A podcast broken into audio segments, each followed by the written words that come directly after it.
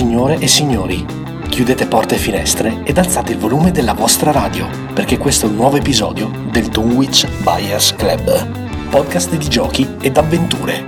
Benvenuti!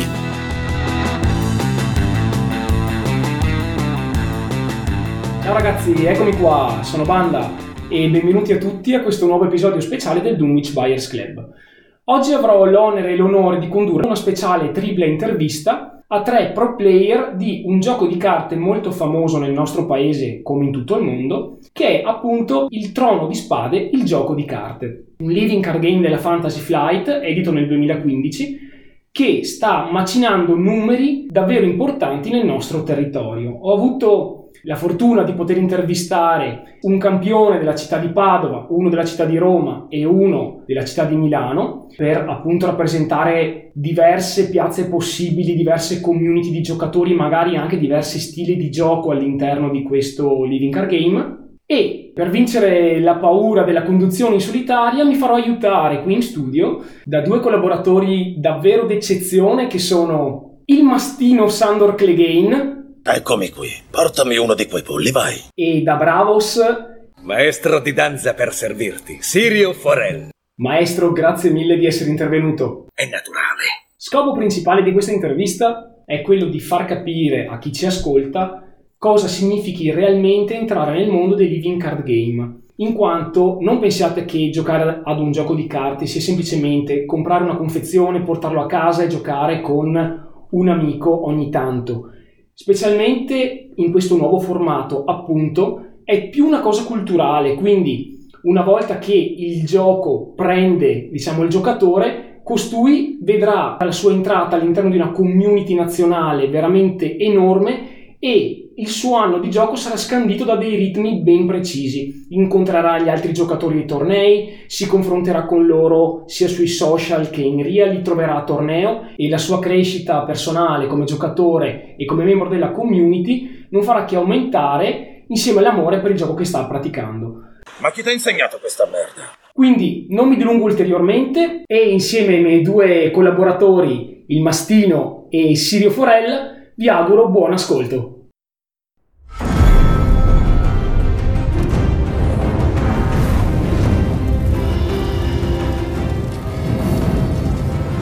Andiamo subito con la prima domanda. Ora daremo inizio alle danze. Nome, nickname e regno di provenienza. Come ti chiami? Ciao a tutti, sono Mario, Mario Primus di Padova, faccio parte del meta di Padova e studio all'università. Ho iniziato a giocare a Game of Thrones, l'LCG, la seconda edizione, all'incirca un anno fa. Mi sono subito trovato molto bene con i compagni di Padova. Il gioco mi piace molto, mi ha preso subito, l'ho proposto a molti miei amici, alcuni hanno continuato, altri no e so, cos'altro devo dire. Ciao, mi chiamo Massimo Rizzoli, in arte Nadir, ho 35 anni, sono di Milano e ho iniziato a giocare a giochi di carte iniziando con Magic eh, Radunanza e poi passando a diversi altri giochi di carte. Io ho girati davvero un po' tutti, anche giochi pochissimo conosciuti in Italia fino a che alla fine sono approdato al Trono di Spade più o meno dalle origini non sono stato proprio uno dei primissimi giocatori in Italia forse ma sicuramente uno tra i più vecchi in attività quindi insomma conosco questo gioco da, da tanti tanti anni Ciao a tutti, sono Gabriele Arra, conosciuto per di più come Gapsnow18, ho 26 anni e vengo da Castellammare del Golfo, che è un piccolo paesino in provincia di Trapani. Io sono siciliano, vivo e quindi appartengo al meta romano da ormai quasi 7 anni e quindi ho avuto modo di venire a contatto con una grossa fetta di giocatori presenti sul suolo italiano. Ho cominciato verso i 12-13 anni a giocare a Yu-Gi-Oh!, poi sono passato a Magic, poi ho abbandonato i giochi di carte collezionabili e sono passato ai board game. Dopo questo periodo mi sono innamorato di un LCG che è Netrunner e dopo questi circa tre anni che ho giocato a Netrunner sono passato a giocare a Agot.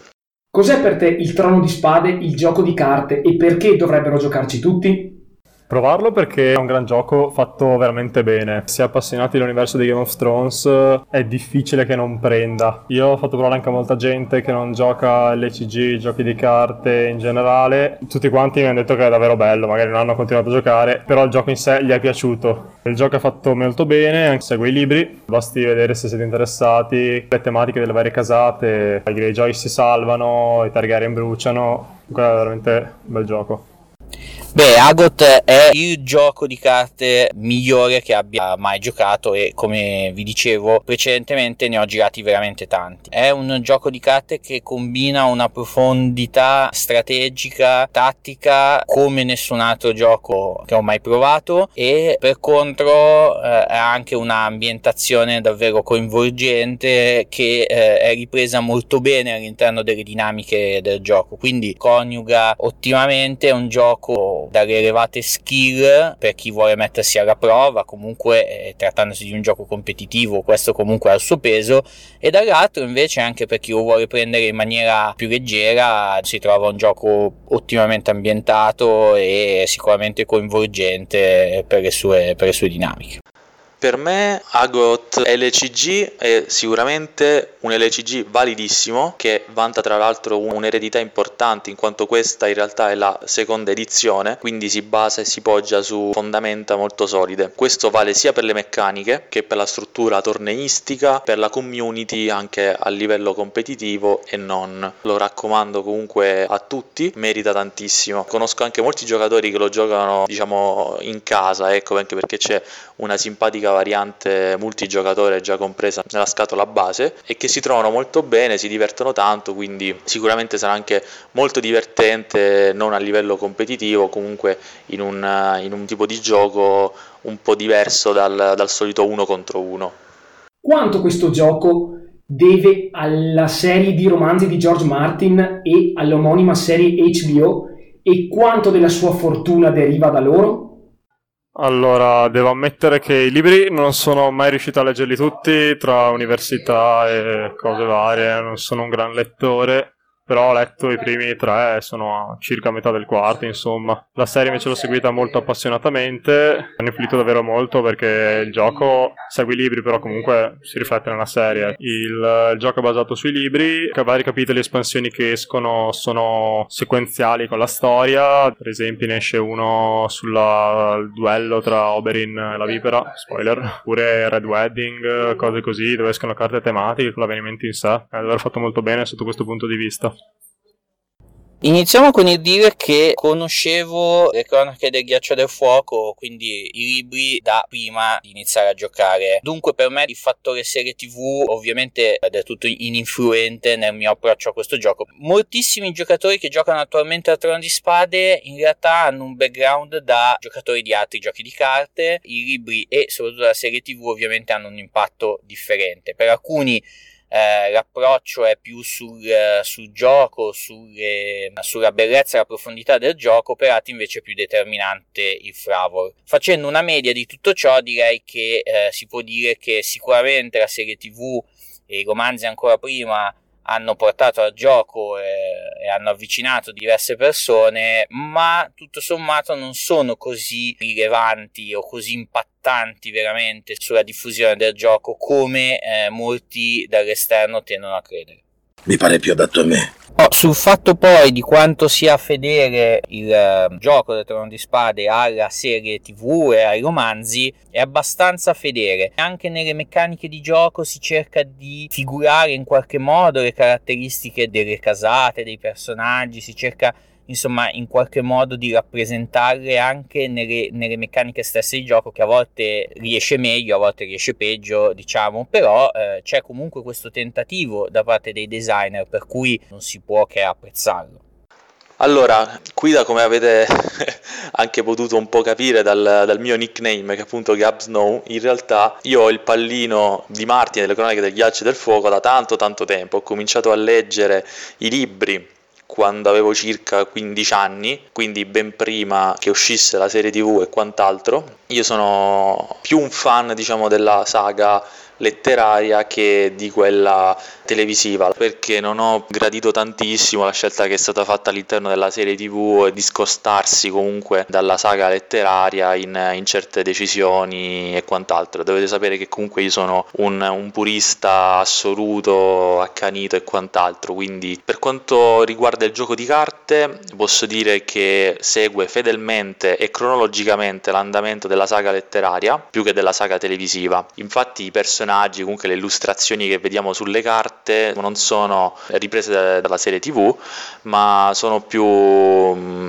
artistiche se vogliamo così, così, dire o comunque frutto dell'interpretazione degli artisti che hanno disegnato le carte diciamo. Comunque un'altra cosa importante da dire secondo me che se vi viene il dubbio che il successo che sta avendo questo LCG magari sia dovuto proprio eh, al fatto che la serie tv e il libro comunque hanno molto successo oggi e quindi stia un po' cavalcando la scia del successo in modo passivo, vi posso già dire che vi state sbagliando, anche perché questo, di questo LG, come ho già accennato prima, esisteva una prima edizione che è durata, mi pare, circa come ciclo 7-8 anni e che è cominciata, è stata giocata appunto ben prima che uscisse la serie TV e ben prima che si arrivasse anche a metà di ciclo della saga letteraria, insomma, quindi è stato un gioco che comunque ha fatto sempre tanti numeri a livello giocatori, che è sempre stato molto seguito e che ha avuto una base, una community sempre solida.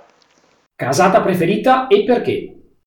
Ah, la mia casata preferita, sicuramente lo sanno tutti quelli con cui ho giocato, Greyjoy. È stato il primo mazzo che mi hanno dato quando mi sono trovato la prima sera a giocare con gli altri di Padova. Mi sono subito trovato benissimo, anche se l'ho perso tutto ovviamente quella sera. Mi è piaciuto un sacco. Dire perché sia la mia casata preferita è difficile, è più una cosa di cuore, perché nella serie non sono trasposti veramente bene, nei libri invece quel poco che ho trovato era veramente figo. E poi giocare Greyjoy in questo gioco è un'emozione che almeno all'inizio o ti andava bene o hai, o hai perso, bisogna fare salti mortali. Il mazzo quando fila è fortissimo, ma ci mette stottato. Comunque bisogna giocarlo per capirlo, ma davvero un'emozione. Non mi diverto mai così tanto con altre casate. Ovviamente è diventata, forse dopo, la mia casata preferita anche nei libri e nella serie, dopo aver giocato nel gioco. Questa è una domanda che sembra semplice, ma non lo è così tanto. Allora, attualmente le casate del trono di spade sono 8, ma quando ho iniziato a giocare io erano solo 6. Tyrell e Nightwatch non esistevano come casate indipendenti. La casata a cui sono storicamente più legato è la casata Lannister. Non è tanto un motivo, diciamo, frevolistico perché mi piacciono i Lannister nelle storie particolarmente, ma è proprio un motivo in realtà di meccaniche di gioco. Nella prima edizione del gioco, la casata Lannister era la casata che tra tutte quante aveva le meccaniche diciamo più control che c'erano nel gioco ecco insomma aveva le meccaniche più di controllo. E le mie seconde scelte erano comunque le altre casate control che c'erano nel gioco quindi Martell e Targaryen. In questa nuova edizione ai Lannister è stata un po' cambiata la tematica eh, sono diventate una casata un po' più agro, diciamo. Le loro meccaniche contro sono state prese invece dalla casata Baratheon, sono state assunte praticamente in toto dalla casata Baratheon. E quindi insomma ecco, si è un po' modificata, sono ancora diciamo emotivamente legato da tanti anni di gioco con la casata Lannister, ma ovviamente poi giocare le casate nell'edizione attuale che mi garantiscono, non so, il gioco che, che preferisco. Togli il mio nome dalla tua lista. Qui devo fare un piccolo appunto perché gli Stark sono la mia casata preferita a livello di lore io li amo nel libro, mi piacciono tanto e per transizione mi piacciono anche nel gioco, no? Solo che la mia casata preferita invece a livello di meccaniche, quindi di gameplay, sono sicuramente i Martel, anche perché io in diversi giochi, a Netrunner e anche altri giochi di carte, sono principalmente un giocatore tempo, mid tempo, no? E i Martel in realtà sono l'unica casata che mi permette di giocare mid tempo. Mi trovo veramente bene con questa casata ed è davvero divertente comunque comunque la consiglio a chi volesse approcciarsi a un tipo di gioco un po' più ragionato e un, un po' più volto a scelte che impattano molto il board e i turni in, in situazioni di breve o medio termine. A livello di numeri, puri e semplici, quanto spacca questo gioco di carte sul territorio italiano? Guarda, per citare qualche numero, allo scorso nazionale, che è il torneo più grande a cui sia mai stato, eravamo in 116, Al Tigella Day eh, c'erano 100 posti e sono andati via in un'ora e 18 minuti. Al regionale di Bologna 65 posti sono andati via in un'ora anche lì. Saranno qualche centinaio di giocatori. Poi è che tutti quanti, quando c'è un evento grande, vogliono andarci. Questo è il bello. A Modena vengono giocatori anche da Roma e anche da Napoli, mi pare, Sud Italia comunque, che hanno trasferta impegnativa anche. Quindi sono tanti giocatori, ci si trova, questi eventi grandi si trovano tutti. Molto bello. Poi i numeri sono in crescita esponenziale questa nazionale condosseremo anche abbastanza di più, ci si spera insomma.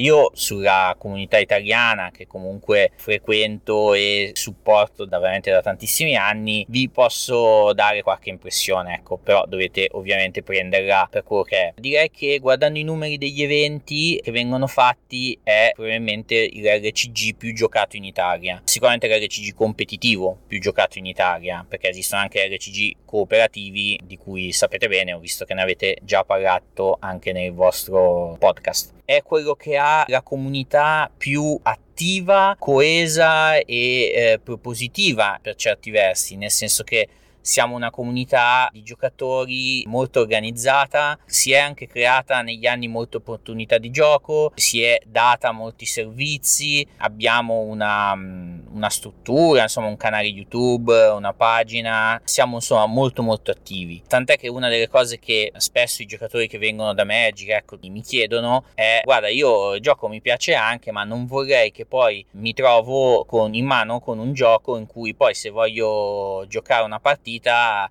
devo arrabattarmi per trovare un, un, avversario perché il gioco non è così tanto diffuso. Ecco, su questo invece devo dire che nelle maggiori città italiane, comunque un po' da nord a sud, ci sono tantissime comunità molto attive, a Torino, a Milano, in tutta l'Emilia Romagna, quindi Parma, Reggio Emilia, Bologna soprattutto, e poi comunque andando in Toscana e scendendo poi ancora a Roma e arrivando fino a Napoli. Ecco. Tenete presente che per esempio il nazionale dello scorso anno, che era il primo anno di uscita di questa nuova edizione, è un nazionale impegnativo comunque perché si svolgeva su due giorni, non in una giornata unica, quindi richiedeva necessariamente per chi veniva a partecipare che si prendesse un intero weekend fuori in albergo, eccetera, eccetera, ha comunque visto circa 120 giocatori iscritti, quindi sono numeri comunque buoni per un gioco che non ha ovviamente il giro di soldi di altri giochi di carte come Magic che invece spingono ovviamente molto di più il, la partecipazione anche di una fascia più, più ampia di, di giocatori.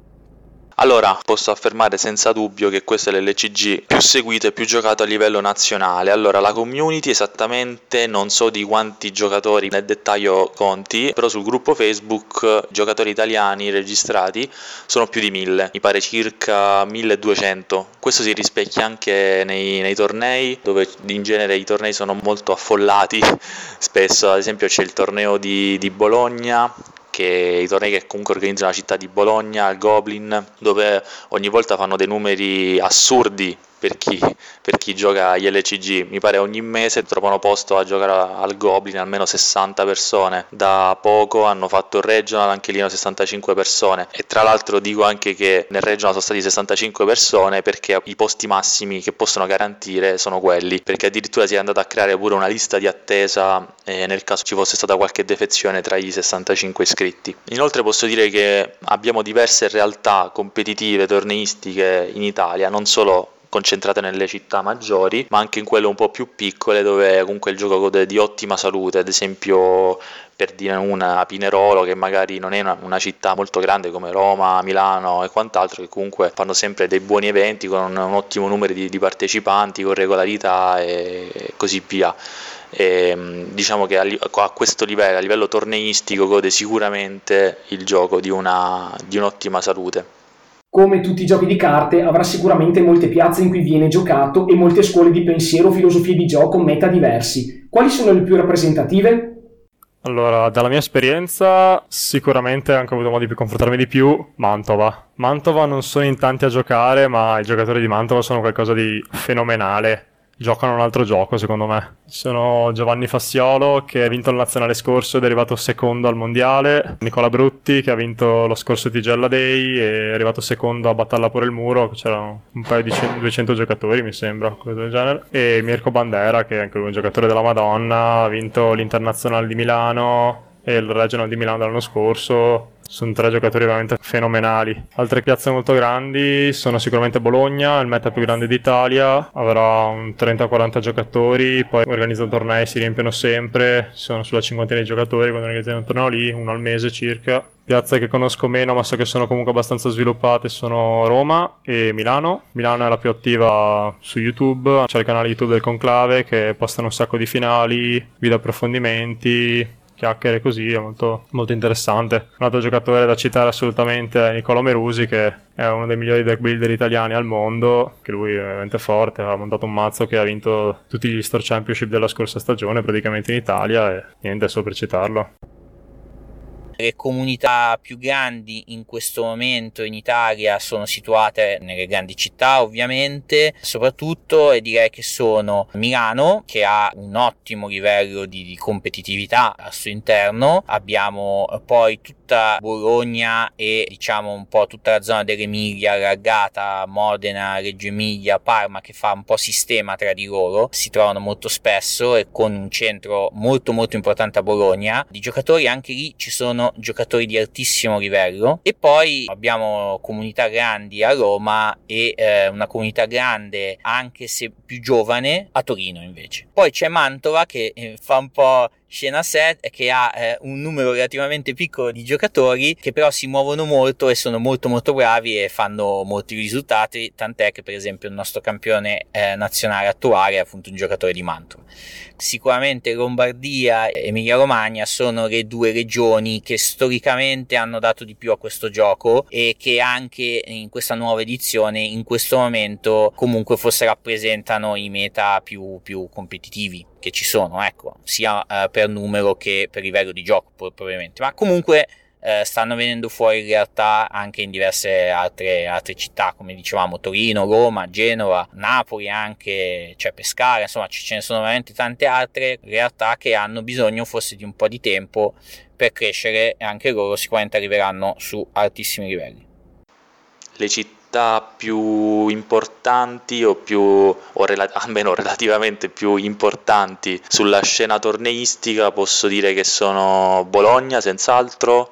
Poi abbiamo comunque diciamo tutta quella la, dove confluisce tutta la community del eh, centro nord Italia Milano eh, Roma sicuramente. Queste tre città sicuramente si contendono le, i posti con maggiore affluenza di giocatori con Bologna in, in cima Parliamo di un gioco di carte. Quanto conta la fortuna in questo living card game?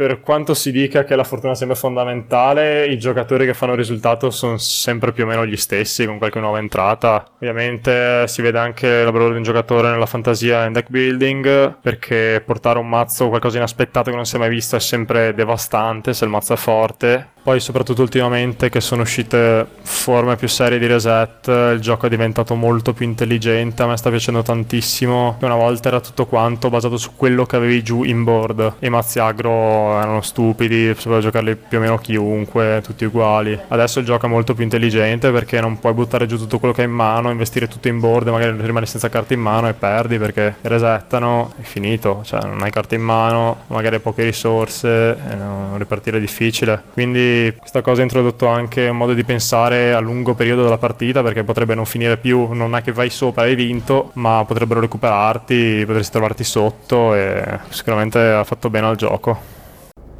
Dunque, per quanto riguarda la bravura, conta veramente tanto. Il livello di abilità del giocatore in questo gioco conta veramente tantissimo. La fortuna, beh, è un gioco di carte, quindi se non sei, se sei, non, non tanto, diciamo non tanto se non sei fortunato, ma soprattutto se sei un po' sfortunato, uno dei fattori, per esempio, che viene discusso più spesso a riguardo a, sulla fortuna, riguarda l'economia del gioco. Ecco, diciamo che se eh, in una partita questo aspetto in particolare più che altri ti si blocca perché per sfortuna non vedi proprio economia durante la partita, diciamo che il tuo gioco ne può risentire pesantemente. Però diciamo che il fattore fortuna nel trono di spade rispetto ad altri giochi di carte è comunque molto più mitigato da alcune sue meccaniche proprio interne al gioco. Una per tutti è le meccaniche delle carte trama che sono il cardine su cui si incardina il gioco turno per turno. E le carte trama che sono sette sono, sono sette carte che i giocatori scelgono non si pescano. Sono a disposizione dei giocatori per essere rivelate una ogni turno di gioco e eh, sono diciamo quindi il cardine su cui si fonda la strategia de, del gioco di, di, di, ogni giocatore e quelle non dipendono per niente dalla fortuna perché sono sempre a disposizione dei giocatori. Per cui diciamo che questo aspetto che è uno dei più importanti il fatto che non dipenda dal, dall'area è decisamente uno dei fattori che rende trono di spade comunque tra i giochi di carte di questo tipo uno di quelli con eh, la componente area eh, che si fa meno sentire. Il che non vuol dire che non si faccia sentire ma sicuramente almeno ha delle meccaniche che ne mitigano un po' la rilevanza. Posso dire che la fortuna in Agot e la pescata contano abbastanza o almeno contano di più dei giochi a cui ho avuto modo di giocare in passato. Detto ciò, se questo magari era un, il fattore fortuna magari era un po' più preponderante nelle prime fasi del gioco, devo dire che ora dopo due cicli e mezzo quasi, il fattore fortuna si è andato a appianare molto in quanto eh, sono state date molte più carte per eh, comunque limare no? le brutte pescate o, o, stesse carte che cercavano carte nel mazzo, tutori, quindi pescate, economie. Io ho notato che il fattore fortuna, il fattore comunque così dire randomico che in un gioco di carte ci può stare, insomma che in un gioco di carte ci sia una, una componente fortuna, comunque si sta andando ad appianare man mano che escono sempre nuove carte perché appunto vediamo degli effetti che vanno a limare appunto queste, queste brutte partenze e così via, quindi penso che in futuro sicuramente il fattore fortuna avrà sempre meno importanza e, e ovviamente la bravura è, rimane comunque cuore no, del gioco, infatti nei tornei grossi possiamo sempre vedere più o meno gli stessi giocatori anche giocando mazzi diversi. Questo ci fa capire che anche se ci sia una, una componente comunque di eh, fortuna più o meno eh, importante giocatore bravo riesce sempre ad arrivare comunque in fondo ai, ai tornei Riuscire a vedere è il vero segreto dell'arte della spada. Come un gioco di carte, anche il trono di spade vede un turno del giocatore diviso in diverse fasi. Qual è la fase che fa la differenza tra il giocatore esperto e quello alle prime armi? La prima fase importante del gioco, dopo aver scelto le trame, dove si schierano i personaggi, che sicuramente è molto importante, ma la vera fase dove la maggior parte del tempo di una partita si gioca è la fase di sfide lì che si vede davvero la bravura dei giocatori. Di solito c'è molta matematica, bisogna fare scelte sempre ottimali il più possibile e una volta individuata la scelta ottimale anche in funzione di quello che si ha in mano e di quello che potrebbe avere il suo avversario, si gioca secondo quella. Ma sicuramente la fase di sfida è dove vedi un gioco- se un giocatore sa giocare o no. Beh, fondamentalmente sono tre. La prima fase è la fase di trama, la fase in cui entrambi i giocatori al tavolo rivelano la carta trama che viene scelta in maniera nascosta. Una capacità di lettura del gioco, di previsione di quale sarà eh, la eh, carta trama che il nostro avversario ci girerà, eccetera, eccetera, ti permette ovviamente di eh, impostare una strategia vincente sul tuo avversario. È tutta esperienza di gioco, ancora una volta ritorna l'abilità del giocatore e il fatto di giocare tanto che ti dà indubbiamente dei grossi vantaggi. La seconda fase importante nel gioco è la fase di, di schieramento, la fase in cui schiereremo i nostri personaggi, in gioco fondamentalmente i nostri luoghi, i personaggi personaggi aggiunte, adesso soprattutto nei, negli ultimi mesi in cui il meta è molto maturato rispetto soprattutto all'anno scorso in cui c'era un meta ancora giovane. La terza e fondamentale fase ovviamente è la fase eh, regina diciamo del gioco che è la fase delle sfide. Questo gioco non, non si basa su una sfida sola ma si basa su ben tre tipologie differenti di sfide. I personaggi che noi decidiamo di coinvolgere nelle sfide vanno inginocchiati che per i giocatori di Magic equivale diciamo al tappare la carta e quindi sia per attaccare che per difendere dobbiamo inginocchiare i nostri personaggi personaggi, per cui avremo a disposizione un numero limitato di risorse e con così tante sfide da fare, da subire, dobbiamo sempre eh, cercare di capire cosa vogliamo vincere in attacco, cosa non vogliamo perdere in difesa, eccetera, eccetera. Perché? Perché le sfide hanno effetti diversi sul gioco.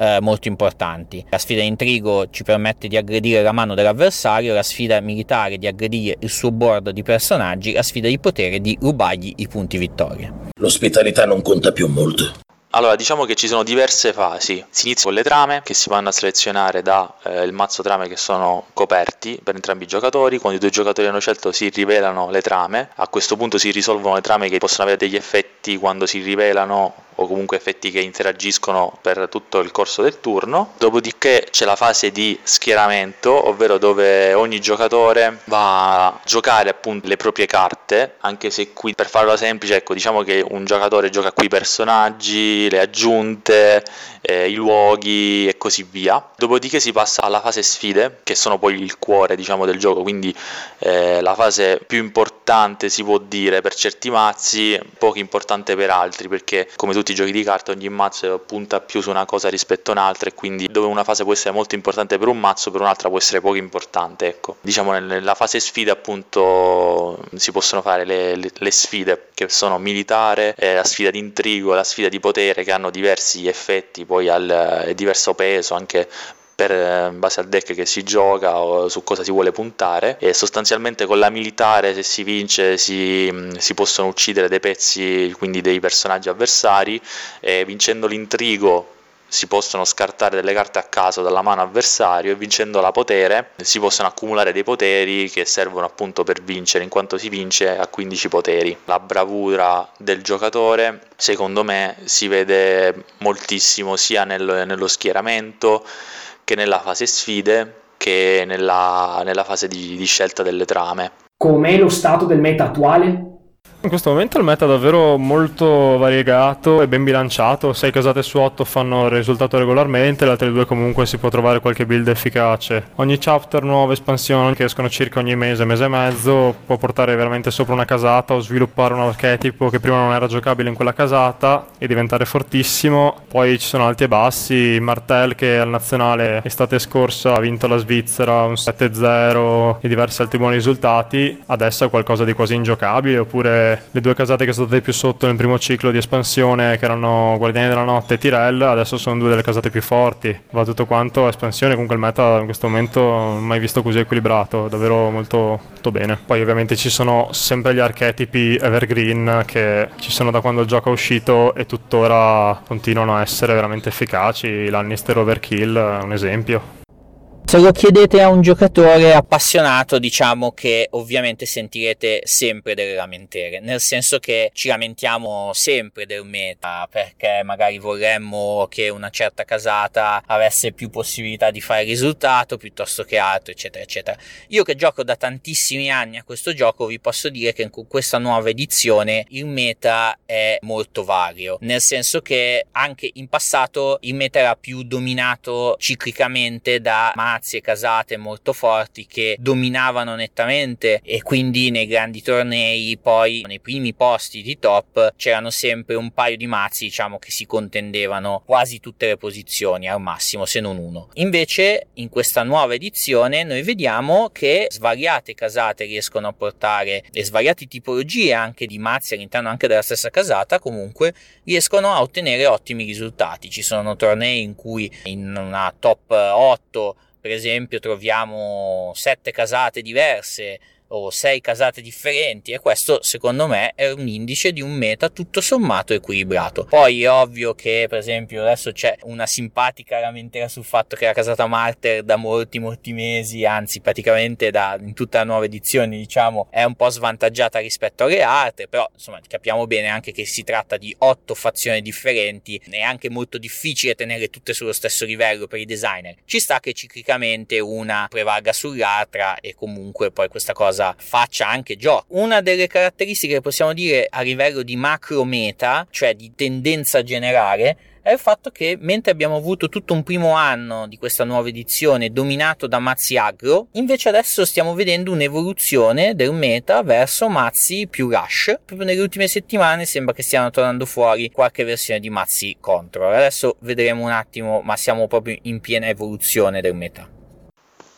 Lo stato del meta attuale secondo me è il migliore che si è toccato fin da quando gioco ad Agot. E infatti al momento su 8 fazioni disponibili 7 sono competitive, tutte molto competitive anzi, con l'eccezione di un'unica fazione che sono appunto i Martel.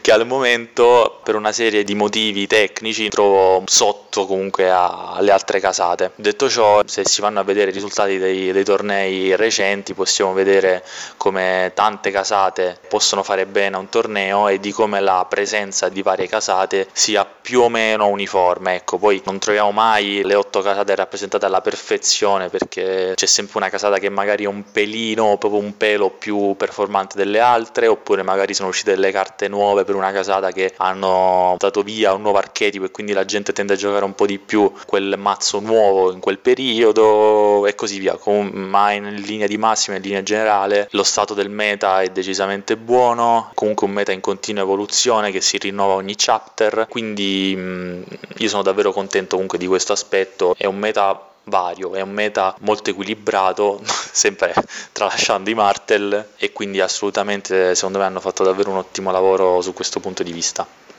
Punti deboli di questo gioco. Punti deboli è difficile perché a me il gioco piace davvero tanto, in questo momento è molto ben bilanciato. Forse ci sono troppe carte neutrali che puoi mettere in ogni casata da cui non si può giocare senza, sono counter, risposte varie, li puoi sbiancare, cose così, solite terre di economia, ma quello un po' in tutti i giochi, vederne troppe, vederne poche, ti condizionano la partita e forse una cosa migliorabile da parte di FFG soprattutto è che i chapter vengono rilasciati anche con un poco preavviso e spoiler ufficiali non se ne vedono pochi. Oppure per citare qualche esempio passato, è uscita un'espansione deluxe con 50 carte nuove con una settimana di preavviso dove si sapeva ancora poco, hanno detto poco nulla, si pensava uscisse mesi più avanti e ha un po' scombussolato i tornei successivi, insomma. Punti deboli, gioco di per sé potrebbe avere qualcosa diciamo a livello di game design in questa nuova edizione alcuni giocatori si sono lamentati molto della gestione dell'economia, è una cosa su cui ci sembra che comunque i game designer del gioco su questa cosa stanno insomma, provvedendo, eh, come vi dicevo infatti l'economia in questa nuova edizione è uno dei fattori che comunque può più di altri insomma, sbilanciare una partita a livello di componente fortuna. E quindi sicuramente si può migliorare qualcosa da questo punto di vista a livello proprio tecnico. Per il resto, insomma, io non, non, non vedo grossi problemi di questo, di questo gioco, insomma, non, ha un livello di uscite adeguato il prezzo per seguire il gioco è molto basso perché una volta che poi eh, sei all'interno di, di, del gioco con sostanzialmente 12 euro al mese hai a disposizione carte nuove che escono di volta in volta e quindi hai infinite possibilità di deck building eccetera eccetera. Quindi insomma io non, non sono per nulla critico insomma. Domani ci riuscirai. Questa è una domanda un po' difficile ecco. Allora Cosa ha in più degli altri LCG? Secondo me intanto un'ambientazione, un lore che è estremamente fedele alla saga letteraria, quindi se vi piace è veramente stupendo, ha delle art che sono veramente spettacolari secondo me e ha comunque una gestione del turno, una gestione, anzi una gestione dei turni, una gestione della partita, delle sfide e quant'altro che secondo me sono uniche nel, nel loro genere. Forse l'unica cosa che manca a questo gioco delle meccaniche control un po' più spinte, ecco, perché il control forse è poco presente o comunque il, i mazzi che fanno control fanno un soft control eh, se paragonati ai control che si giocano in altri giochi. Secondo me questo gioco veramente ha pochi difetti o almeno i difetti che ci sono sono più un, dettati da un gusto personale, con il fatto anche che questo gioco viene distribuito e venduto in Italia da Asterion, ci garantisco sicuramente uno eh, delle uscite regolari e due un prezzo che è inferiore addirittura eh, rispetto alla controparte americana, poi ci offrono un circuito torneistico di tutto rispetto con, con un calendario preciso, una disponibilità ottima a livello in mente del gioco, io sono un fanatico dei tutor e vorrei che ci fossero più carte che facessero tutoraggio, che quindi mi, permetterebbero comunque di cercare altre carte nel mazzo o di effetti di pescaggio e, e, così via. Però questo è un po' dettato sempre dal, dal mio gusto personale, da ciò che cerco io in, in un gioco di carte. Quanto solida ed unita è la community italiana del Trono di Spade e quanto è piacevole dibattere con i giocatori sia sui social che a torneo in merito allo stato del gioco? La community, come in molti altri giochi, o quasi tutti i giochi almeno competitivi, è la parte fondamentale.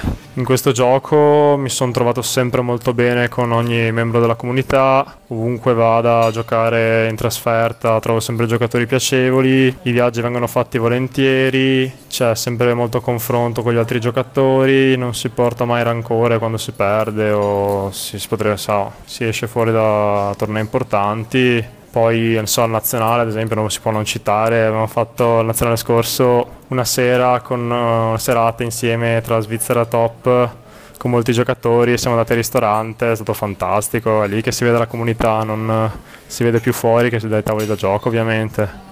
Beh, a questa domanda direi eh, che vi ho già risposto in precedenza. Non mi resta che invitarvi a qualche nostro evento se volete un po' percepire lo spirito di questa comunità e insomma le cose che fa. Immaginate il torneo di cui vi ho già accennato, che è un torneo organizzato dalla comunità e fatto per la comunità, ha un nome che secondo me è anche un po' significativo di quello che eh, sono i valori di questa comunità. Infatti si chiama TGR Day. Tenete conto che è organizzato a, a Modena e il nome stesso dell'evento non ha niente a che fare con il trono di spade quanto con altro. Si chiama così perché è nato come scusa per insomma ritrovarci e fare una ricca mangiata di tigelle tutti insieme il torneo era un po' la scusa e per contro poi è diventato uh, è attualmente uno degli eventi che richiama maggior numero di giocatori in Italia durante l'anno. Quindi ecco, so, immaginate un po' voi qual è il livello di convivialità all'interno della nostra comunità. La community italiana di Agot è ottima, è bellissima, trovi gente cordialissima, sempre disposta a farsi una partita, che ha pazienza diciamo di seguirti, di ascoltarti, di farti provare il gioco, anche ai tornei per chi magari non, non è proprio eh, alle prime armi o comunque il primo torneo che fa eh, trovi sempre gente cordialissima, io mi sono trovato veramente benissimo in questo ambiente quindi posso dire che è assolutamente un, un plus questo per chi volesse avvicinarsi al gioco.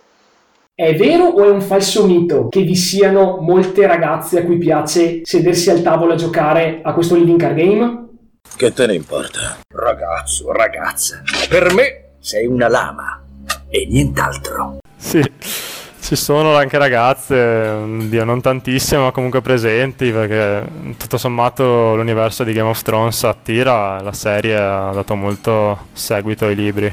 Ho fatto provare personalmente anche qualche mia amica al gioco che non ha continuato, ma comunque è, è piaciuto. A Padova abbiamo un, due o tre ragazze che giocano, ci sono anche tornei, si vedono anche ragazze, non tantissime, sono la minoranza, però è tanto che ci sia, insomma, dai, va bene.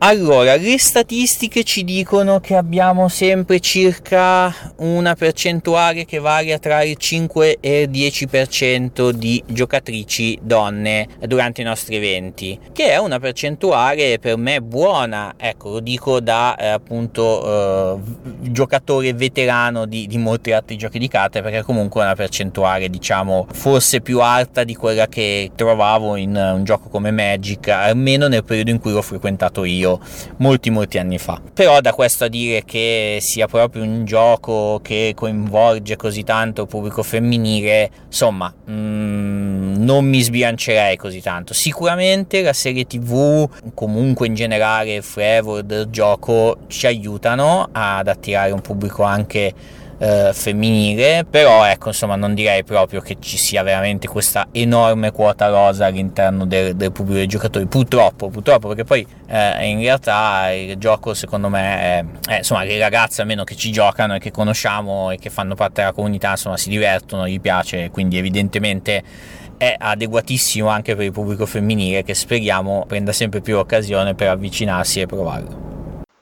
No, non ti sbagli. E anch'io ho notato comunque una, dire, una quota rosa all'interno di questo gioco veramente notevole. Ci sono davvero tante ragazze che giocano a questo gioco e ti dirò di più sono anche molto brave, voglio dire, non giocano giusto per fare compagnia al fidanzato o così via, ma sono veramente brave e comunque anche a livello competitivo si distinguono. A cosa sia dovuto questo? Penso che sia più una questione di che si sono magari avvicinate facilmente a questo gioco perché appunto il, il soggetto alla base, quindi le cronache del ghiaccio e del fuoco, o la serie tv comunque erano dei temi a loro cari e quindi gli è venuto facile provare il gioco con piacere ehm, rispetto magari a un altro gioco cioè magari torni a casa e dici alla tua ragazza guarda c'è un gioco di, del trono di spade, lo vuoi provare? Magari ti dice sì, eh, ma, oppure se torni a casa e gli dici guarda c'è un gioco su un gioco di carte che devi eh, impersoni un hacker e provi a bypassare le difese di una corporazione a livello digitale, magari ti manda a cagare sostanzialmente.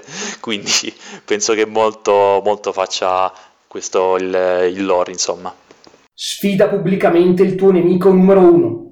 Mirko Pedrini, sculerò ancora contro di lei, ci può contare. No, ragazzi, questa cosa non la, non la, posso fare. È veramente difficile, cioè, nel senso che non penso di avere veramente un nemico ufficiale sui tavoli di gioco, anche perché ho, ho, ho insomma, tanti avversari sicuramente assolutamente competitivi, anche più bravi di me a giocare a, a Trono di Spade, e ce ne sono veramente tanti, ma la verità è che poi eh, sono, le, sono, le, stesse persone con cui eh, molto spesso mi sono ritrovato a chiacchierare la sera prima al telefono discutendo sulle scelte migliori per il mazzo, la casata, eccetera, eccetera, e poi il giorno dopo si rivelano essere i miei più acerrimi nemici al tavolo, insomma, quindi è veramente difficile per me sdoppiarmi e diventare, insomma, così competitivo. Sulle stesse persone con cui hai testato, ti sei trovato a parlare, a chiacchierare, li hai aiutati a sviluppare il loro mazzo, per cui diventa, diventa veramente difficile. I migliori giocatori di questo gioco fanno molto comunità tra di loro, non ci sono grosse rivalità neanche tra, varie, tra i vari grossi meta, diciamo, siamo, siamo veramente abbastanza eh, coesi, ecco. Questa sfida merita una premessa, in quanto io veramente non ho un vero nemico sul, sul tavolo, ma tanti rivali che, che, che, stimo più che altro. No? E niente, vorrei sfidare questa persona che è anche la, la persona che l'anno scorso al nazionale mi ha buttato fuori dalla top in una partita però bellissima dove ha meritato di vincere sicuramente, che è stata una partita molto molto bella, io fino ad oggi la ricordo come la partita più bella che io abbia mai fatto a questo gioco. Quindi io sfido Francesco Folladori, detto anche Folla per gli amici, e alla prossima occasione in modo vorrei prendermi la rivincita in modo del tutto amichevole del, di, quella, di quella partita e lo colgo anche l'occasione per salutarlo perché è un grande amico, un grande giocatore. Ciao! Ragazzi, grazie mille per esservi sottoposti a questa intervista. Spero vi siate divertiti quanto me e come i miei due collaboratori. È il mastino dei sette regni, Sandor Clegane. E Sirio Forel. In bocca al lupo a tutti e tre per il eh, prossimo nazionale che si avvicina veramente a grandi passi e ci rivediamo presto magari a qualche torneo. Ciao, ciao a tutti! Ciao ragazzi, grazie a voi per questa opportunità concessami, buona fortuna con il vostro podcast che comunque consiglio a tutti di seguire. Ciao! Vi ringrazio per l'intervista, eh, vi invito a venire a provare il gioco, a conoscerci come comunità o a seguirci anche, ci trovate su Facebook, abbiamo un bellissimo canale YouTube eh, su cui produciamo un sacco di, di, di, video, di approfondimenti, unboxing, video commenti di tutte le finali principali che facciamo in Italia durante l'anno, insomma quindi se volete conoscere un po' di più il gioco e la comunità mm, potete incontrarci prima di tutto sui social online e poi vi aspettiamo e vi ringraziamo per questa opportunità di farci conoscere eh, anche attraverso il vostro podcast. Vi facciamo un saluto quando volete di sentirci, siamo qua. Ciao! Crepi, anzi viva il lupo e ciao a tutti, è stato veramente un piacere partecipare con voi a questo podcast. Alla prossima, ciao!